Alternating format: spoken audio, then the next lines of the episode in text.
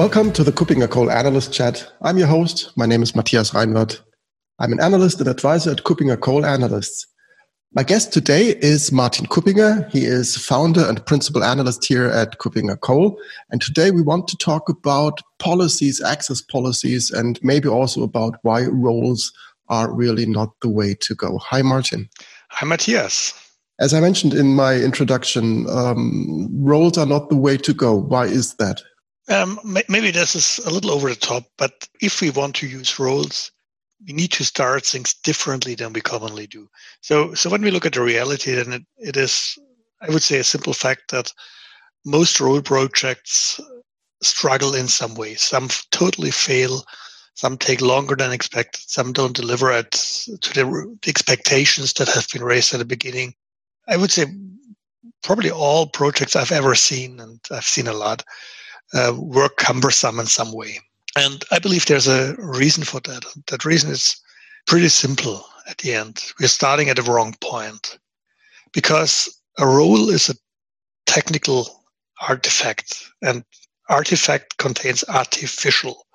It is something which is a construct and people need to understand that construct and you need to deal very properly with these constructs. And when you step back you come to the point what do we really want to do? And what we really want to do is we want to control with roles with groups with other artifacts. We want to control who has access to what.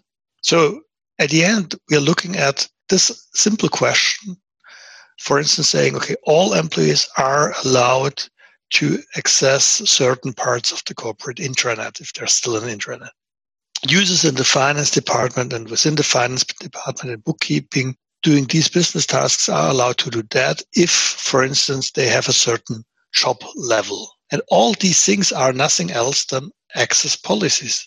They're saying someone or a group of people or something can do certain actions on certain resources under certain constraints. And my perspective is if we start with access policies, we might then derive roles out of that. We might derive a lot of other things out of that, but we have a very simple to understand, very easy to understand construct, which is understood by business, which is understood by IT, which you can relatively easily normalize as well. Um, and that is what people understand, and then you would be successful. And if roles then are an outcome, that's great, but it, they are not the starting point. The starting point for I would say probably everything, at least most we do in security, are access policies.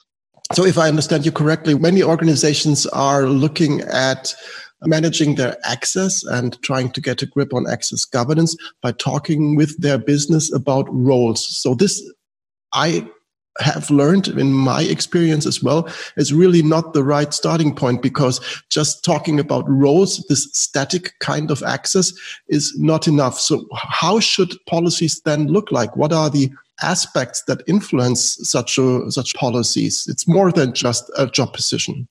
So let, us start maybe with another point. You, you mentioned, yes, they're starting about complex artificial concept. And I think talking about roles uh, is a little bit like um, having your doctors throwing Latin terms on you without explaining what it's really about. So it's it's really hard hard to manage.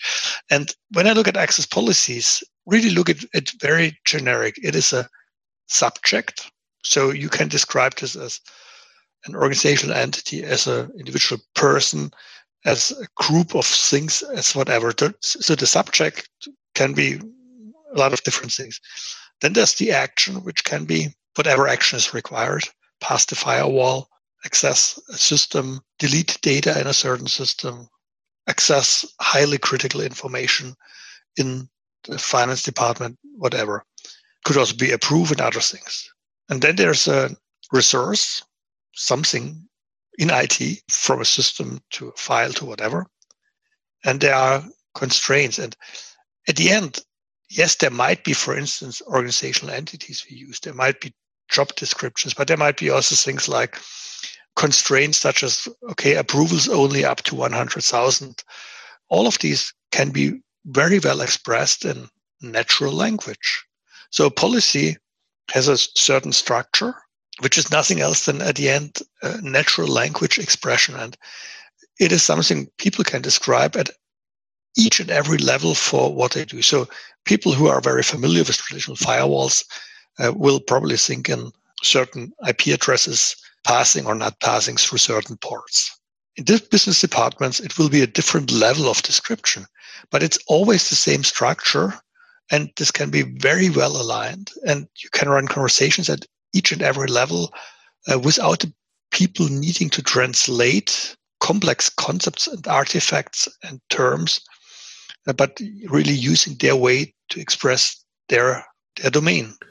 Right. And from what I've learned, many organizations and many IT departments still think when they think of roles as system specific roles. If you think of a large um, system like an SAP system or any other large uh, business supporting systems, the roles that are in place are usually managed at a system level, which we do not endorse, but which is the case.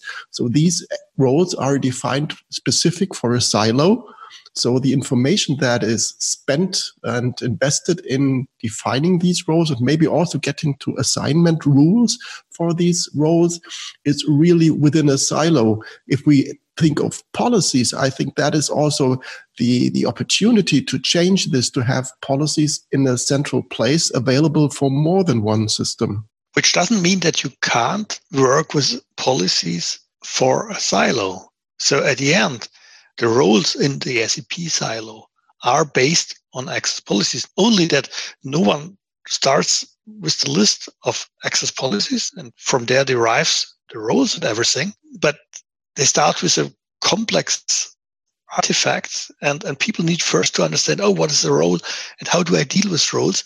And that makes things just more complex at the end of the day.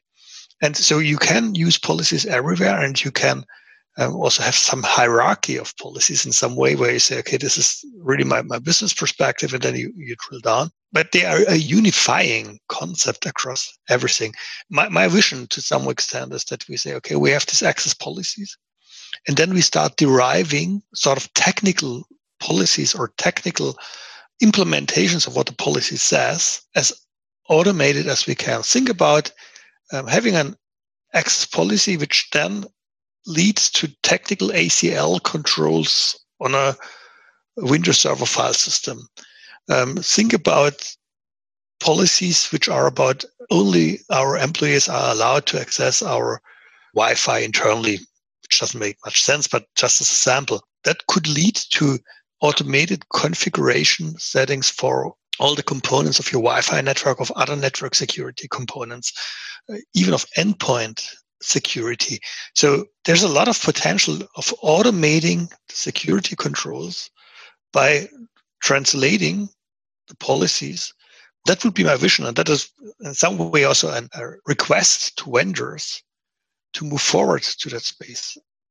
So we need to get to a central common language that is understandable for, for humans and for humans of all um, profession within an organization from IT to business and um, also for defining um, access and uh, rules for um, yeah for devices and, and everything else. So it's really a, a common language that is then used as you've mentioned for deriving ideally in an automated manner the actual access control mechanisms as they are relevant across all systems.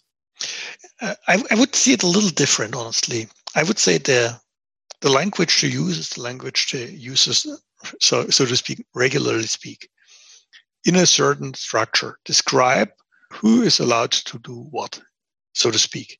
That then can be transferred into a defined structure with the resource, uh, the action, the subject or subject resource, that way constrained.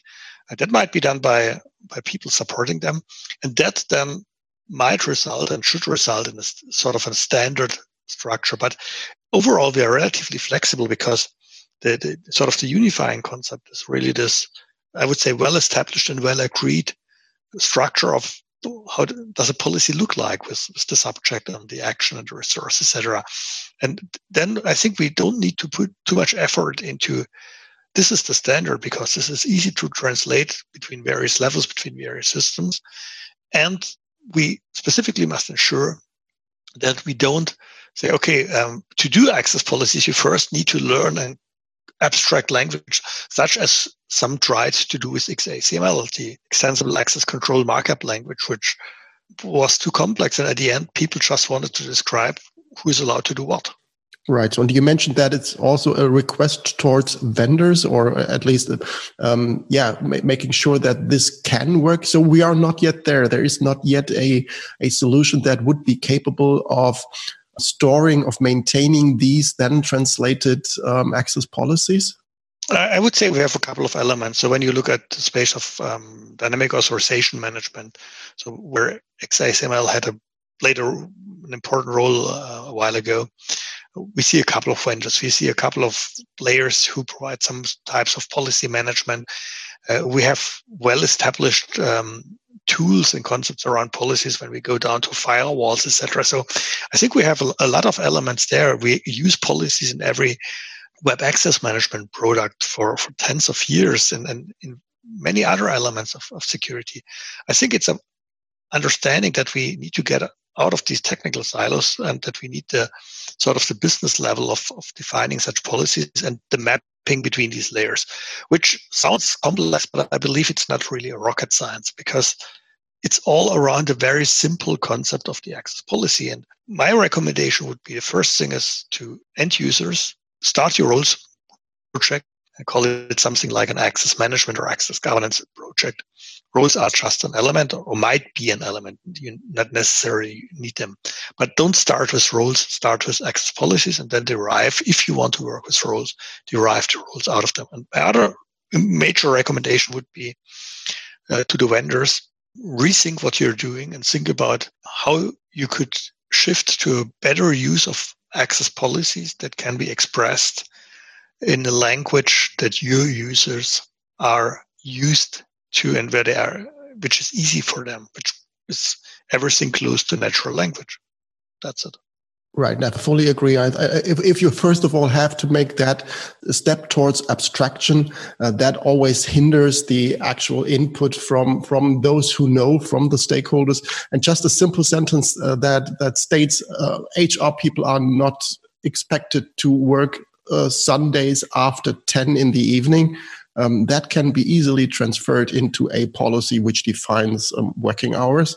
Um, so it's really just getting the input from the people who actually know and translating that into a simple policies that then can be used for defining access control within individual systems.